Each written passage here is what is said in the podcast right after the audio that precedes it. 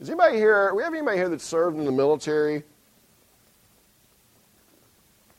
Okay, well, nobody can challenge this observation then. Or maybe you can. I've noticed over time that people who have served in the military tend to travel light. Has anybody noticed that the people who have served in the military are very efficient packers? I mean, if you give them a pair of clean underwear and some jeans and a T-shirt and a bottle opener maybe, they can exist for a week like that, right? Now, on the other hand, a lot of us tend to be on the opposite extreme of that, especially if you have young children. I remember when our children were much younger, we would go somewhere and we would have to take the double jogging stroller and put it in the back of the Odyssey, and that kind of fills it up by itself. But then you have to cram everything else around it and pack it in there. And we were probably even worse when we only had Emma. I remember one of our first big trips, Emma was 2 weeks old. We were going to the beach for a week, and we decided that we had to take the diaper genie with us. that was a must-have. We were new parents. And what do you do with those stinky things? Well, you have to put them in there and wrap them in another layer of plastic until you get about 50 in that. The Sierra Club loves us. Those things are never going to decay. But we were kind of the exact opposite of the military person who packs efficiently. We were not traveling light at all. Kind of what I want you to think about today, what I want to ask you is are you traveling light? I take this from the title of a commentary on Galatians by a man named Eugene Peterson. He writes in this commentary that he was pastoring a congregation back in the 1980s, and he said his congregation was affluent, they were well-educated, and they knew a lot about Christianity. They had a decent knowledge of the Christian faith, but they weren't traveling light. They were spending thousands of dollars on expensive security systems for their homes. They were anxious about inflation. They were pessimistic about there ever being peace in the world, about there ever being justice. And he says they were living huddled, worried, and defensive lives. Just love that description. Huddled, worried, and defensive lives. Are you living that way? Huddled, worried, defensive, overwhelmed, maybe, anxious. Do those words describe your life? I want to suggest that we have the antidote for that here today. And it's this book called Galatians. That if you take the message of the book of Galatians into your heart, into your life, that will actually help you to lay down your burdens, to overcome your anxieties, to find freedom, to actually know the grace and the peace of God. So, I'll read for us. This is God's Word. I'm going to be reading chapter 1, verses 1 through 5 of Galatians. Paul, an apostle, not from men, nor through man, but through Jesus Christ and God the Father, who raised him from the dead, and all the brothers who are with me, to the churches of Galatia. Grace to you and peace from God our Father and the Lord Jesus Christ, who gave himself for our sins to deliver us from the present evil age, according to the will of our God and Father, to whom be the glory forever and ever. Amen. Let me pray for us. Father, this is your word, and we pray that you would meet with us now, and that you would help us to understand it and to comprehend it and to take it in. And Father, we pray that you would use your word in our hearts now to change us and to free us from our burdens. We pray it in Jesus' name. Amen. Well, we're going to be spending probably the next 3 or 4 months working our way through this book. So let me give you a little bit of an introduction, and you'll come to understand the book a little bit better each week. There are going to be some recurring themes in the book of Galatians. Galatians is actually a letter written by a man named Paul. Paul was one of the early converts to Christianity, and he went on several missionary journeys, church planting journeys. Some of the churches he started were in a place called Galatia. Right now, everybody knows where that is, right? It's down by Packlet or something. Where's Where's Galatia? Galatia is roughly where modern-day Turkey is. All right, so that's where this where Galatia was, and these churches he is writing to were probably churches in the southern part of Galatia. The letter's probably written around AD 48, so one of his earliest, if not the earliest, letters by the Apostle Paul.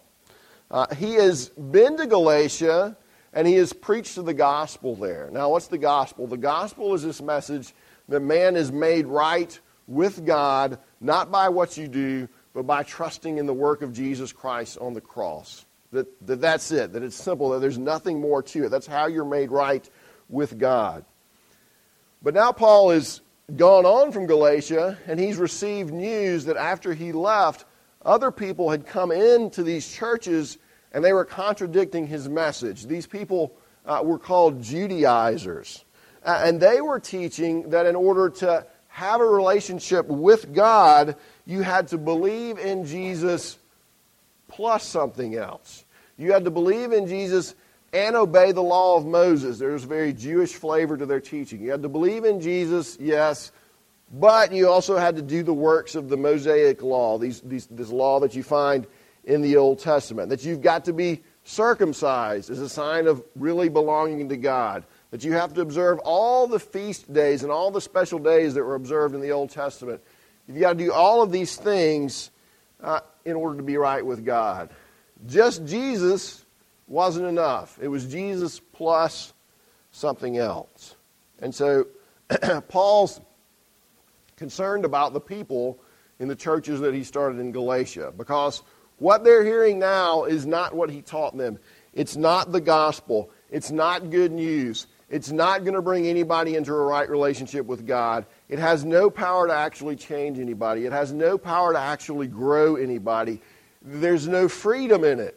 In fact, the message that they are teaching will actually take away your freedom and lead you back into slavery. And so Paul is very concerned to correct what they are now being taught. You'll notice, and you'll pick this up throughout the first chapter, that Paul is very concerned to establish his authority. That's one of the things the people who had come in after him were doing, was they were challenging the authority of the Apostle Paul, and he's very concerned to establish the truth of his message, because they're contradicting his authority, they're contradicting his message as well. Now, what I want you to see today, just as we introduce this letter and as we look at this greeting from Paul, is that Paul wants these people in Galatia to know the grace and peace of God. He wants them to know freedom. He wants them to be freed from their burdens. He wants them to travel light. But in order to do that, they really do have to see that Paul's authority is from God. They've got to see the origin of his authority. They've also got to see who they are and what their situation is outside of this gospel message. And then they've got to see exactly what it was that Jesus came to do, what this gospel message proclaims about what Jesus came to do. So we're going to look at all that. First of all, this origin of Paul's authority. Look at verse 1. Paul, an apostle, not from men, nor through man, but through Jesus Christ and God the Father, who raised him from the dead. Not from men, nor through man, but through Jesus Christ and God the Father, who raised him from the dead. He'll go on to say, we'll see in a couple of weeks, later on in chapter 1, that the gospel that was preached by me is not man's gospel. And he also says, for I did not receive it from any man, nor was I taught it, but I received it through a revelation of Jesus Christ. Now, why does he make such a big deal about this? Why is this so something that Paul is making this stand about? The people who came after Paul, the Judaizers, were saying, look, that's a nice message that Paul has, but that's just his opinion about God. It's not a message from God. It's something Paul has said concerning God, but it's not actually from God. Now, we might hear that a lot today. Well, that's a nice opinion about God, but that message is not actually from God. And so it's not that Paul just, he's like, I got to defend my reputation here. No, he's concerned to defend his authority, because that's very wrapped up in actually defending the gospel itself. Because in calling into question his authority, in calling into question the origin of his authority, they're actually calling into question the very message that Paul has spoken to them. Look at it like this. If the commander of a United States submarine, nuclear submarine, gets a message to launch your missiles at China, and you wanted to convince him that's really not a very good idea, one of the ways you might go about trying to convince him of that is to call into question the authority of the one who brought the message. You might say, look, that message isn't really from the president. That's just from Private Bob over there, and he doesn't know what he's talking about. So you don't need to believe or submit yourself to this message. Paul is saying, look, my authority for bringing you this message, this is not man's message. This is a divine message. Paul is an apostle. Now, an apostle is someone who is a messenger who has authority to represent the person who has sent them. And in the New Testament, there was a group of the apostles, kind of with a capital A. These were people who had seen the risen Lord Jesus Christ and who had authority from him to go and to declare his message. Paul was one of these men. Now, again, you're like, okay, why are you making such a big deal about this? Why is this so crucial? If the message of Galatians is going to change your life, if you really are going to experience the freedom that Paul is after for you, if you're really going to experience God's grace and peace, if you're really going to travel light, you've got to be convinced that the message of this book is not just a human message. It's not just a message from man about God. But this message of the book of Galatians is actually from God himself. It's a message from God to you. Now, if you're not convinced of that, then my invitation to you, I'm not going to make a big argument about why this is true, but I would simply invite you to continue to wrestle with the book of Galatians and to see it for yourself, as it were, to pick through Galatians, to think about it, and to see why this is a message from God to you. Wrestle with what it says. I'd also invite you to think about exactly what functions as an authority in your life. What's your authority for the things that you believe? You know, for some of us, it might be our church. It might be our tribe. We're a very tribal nation. You know, we're either Democrats, Republicans, Steelers fans, Cowboys fans.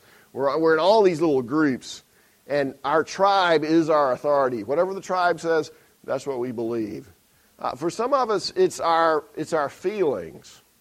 Just whatever, and this is probably very widespread today, whatever is in my heart, whatever I feel about something, that's the ultimate standard of what's right and what's wrong. I am, or my feelings are, my highest authority. Now, think about for a minute just how absurd that really is. That of all the billions of people on the earth, that my feelings would be the ultimate judge of what is right and what is true, what is not true, that they would be the highest authority. Some of us right now are caught up in our feelings. They dictate to us, they control us, they determine the very path of our lives. And I would submit to us that you're going to find freedom. You're going to be able to travel light as you come out from under the authority of your feelings and submit yourself to the authority of this message from God.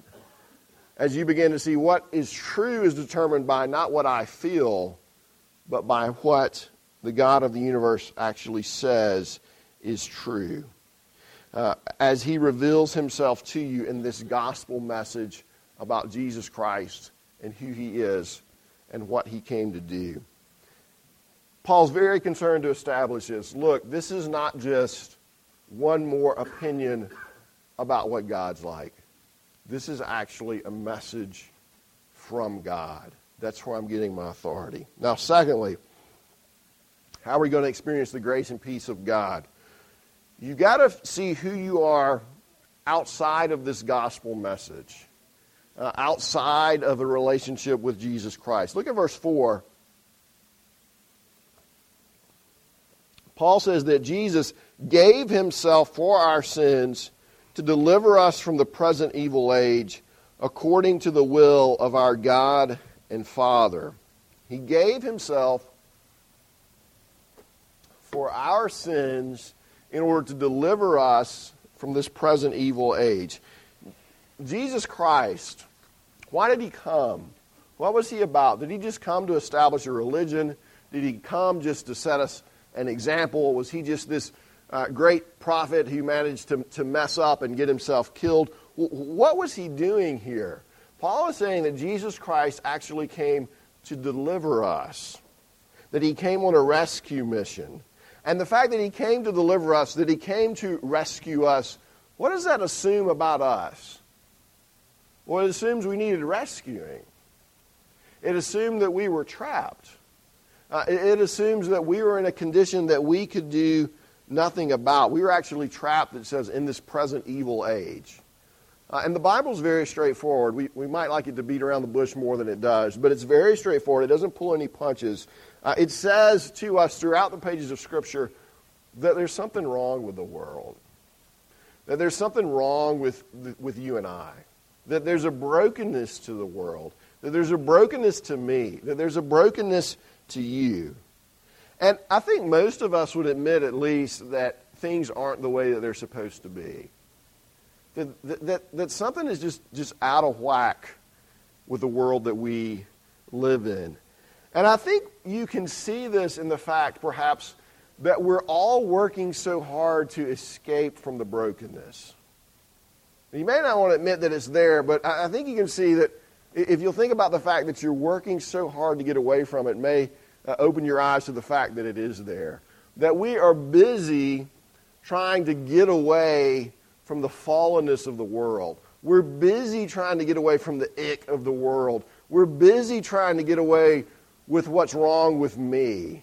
I'm spending so much time and energy devoted to that. I had a friend who said recently at a marriage conference, the reason you marry somebody who's the opposite of you is because you hate yourself so much. And you're trying to get away from you. And we're just busy with that. You know, the person who binges on 2 gallons of ice cream at 2 a.m. And the person who counts every single calorie are both trying to get away from something. They're both trying to escape from something, just in different ways. And they both wind up, though, being enslaved by food, just in different ways. We're trying to escape. We try to escape through our appearance, and then we become obsessed with our appearance. We try to escape through our work. We try to save the world, and then that enslaves us and dictates our days to us. We try to find freedom and deliverance and escape through what other people think about us. But where does that lead us? It leaves us in this constant fear of man, and fear of rejection, and fear of what other people are going to say about me. And so we haven't found freedom or escape there either. Eugene Peterson says, "We live in a world awash in fantasies of freedom. We spend enormous sums of money and immense amounts of psychic energy on these fantasies. We fantasize a free life based on power, on sex, on fame, on leisure. Whole industries develop out of these fantasies. Careers are shaped by them. Political movements are launched by them. But the world we live in is conspicuously and sadly lacking in the experience of freedom. The fantasies are barren.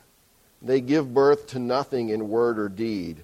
For all our elaborate and expensive fantasies, the actual lives that most people live are filled with impotence, boredom, obscurity, and hassle."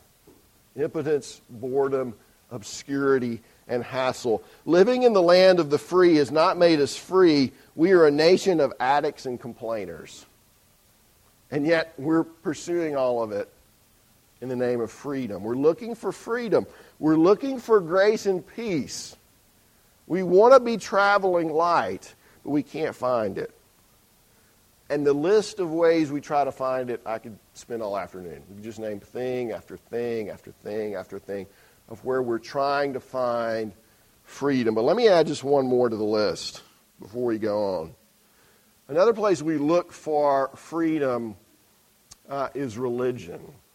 We look to religion. We look to our performance at religion. We look to our good works. And we say, if I can just be religious enough, if I can just be good enough, if I can just be victorious, then God will bless my life and everything's going to be okay for me. And Paul is saying, that's just one more way you imprison yourself. And your imprisonment, he says, is actually connected here to your sin. Your imprisonment is connected to your sin, and you can't do anything about it by trying to escape through all these fantasies. You can't do anything about it by trying to be religious. You need someone to rescue you. You need Jesus. You need this gospel message of rescue by Jesus.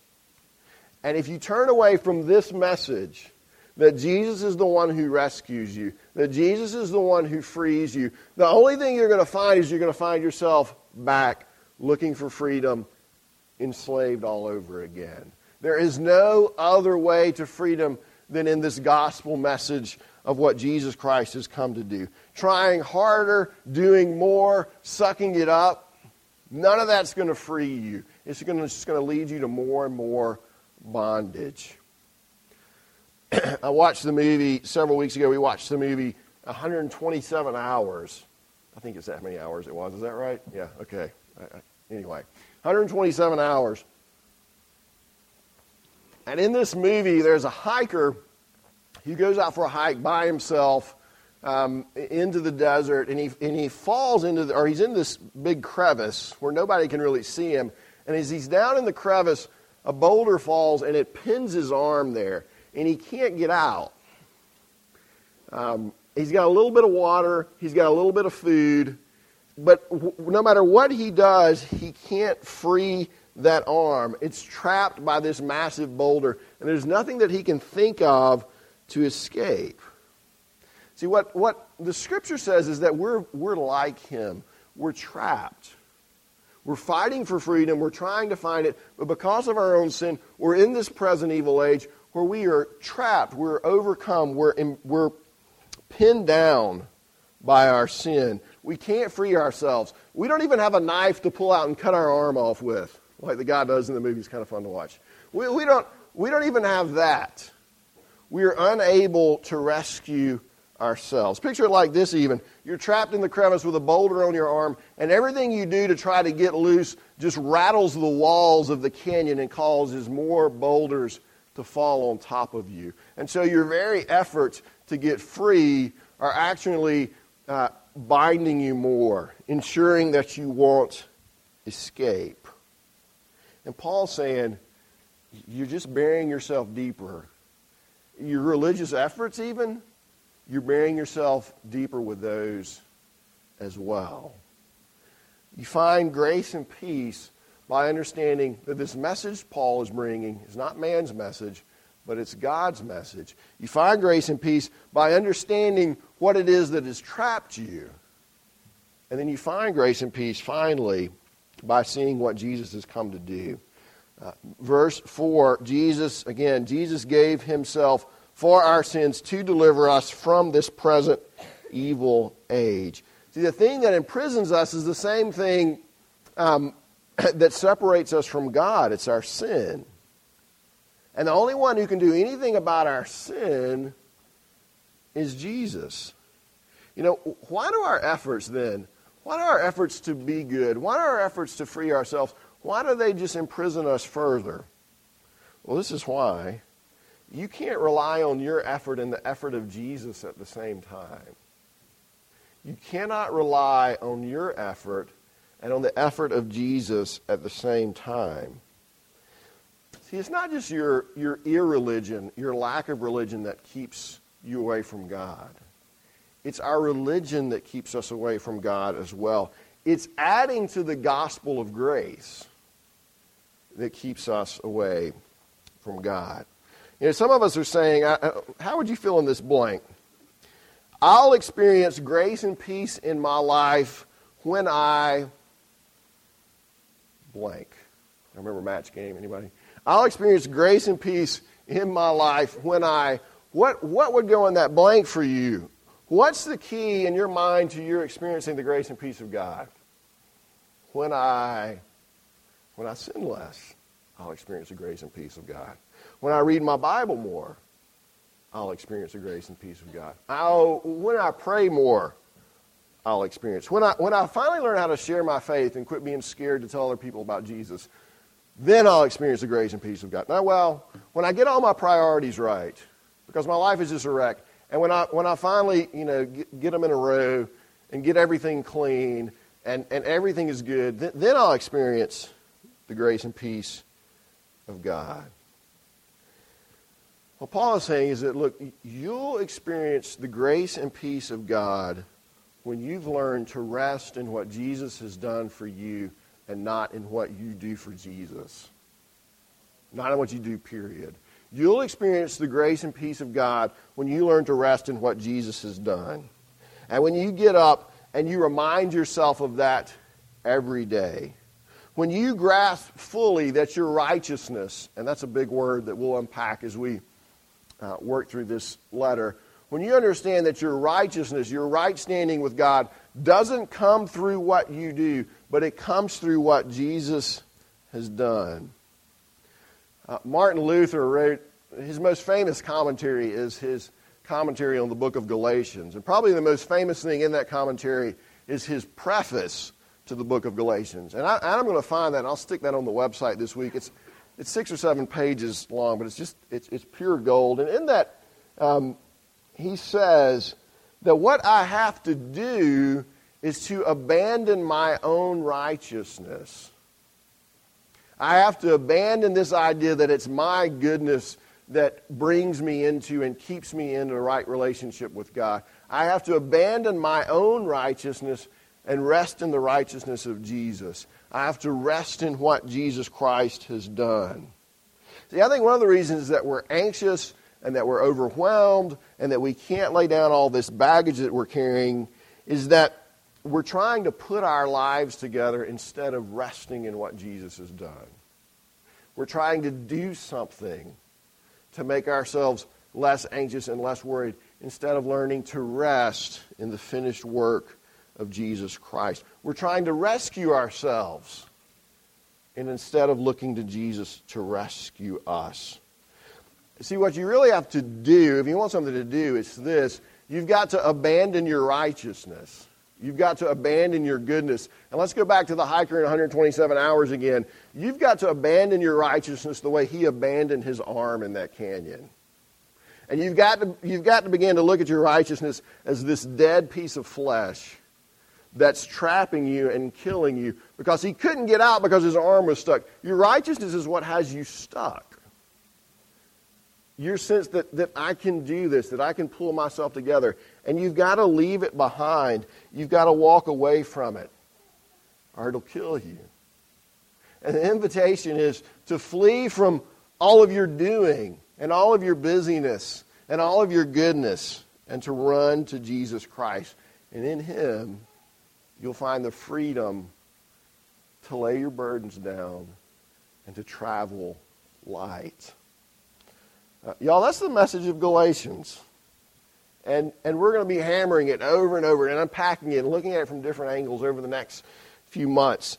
It's been called, the book of Galatians has been called a little bomb because of the way it blows up in your life as your eyes are kind of open to what it's saying.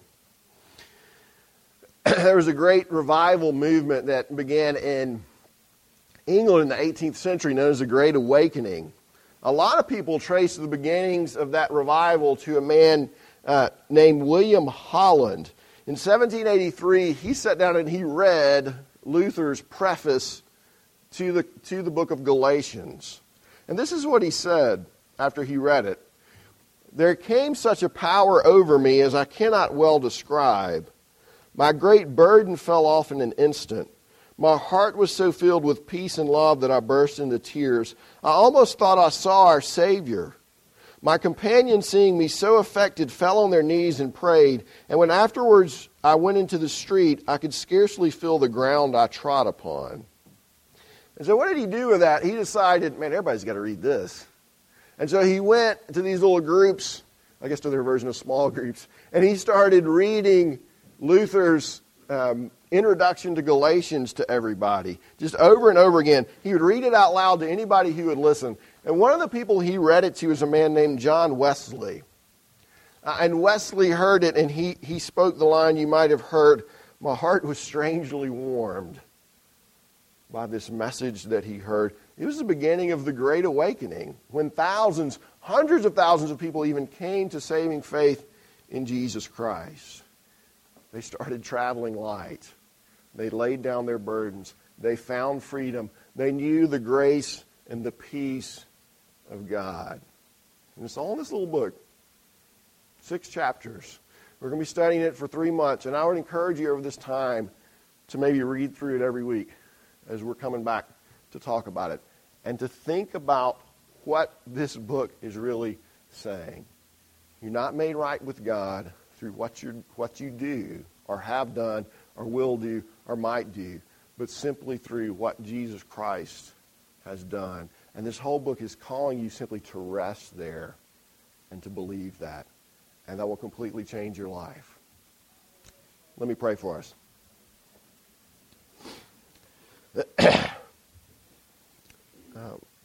Father, I pray that this book of Galatians would be like a little bomb in our lives, that it would explode, that it would change us. But Father, I know if we simply read it and you don't open our eyes to what's in it, that it won't have that effect. So I pray that you would do that.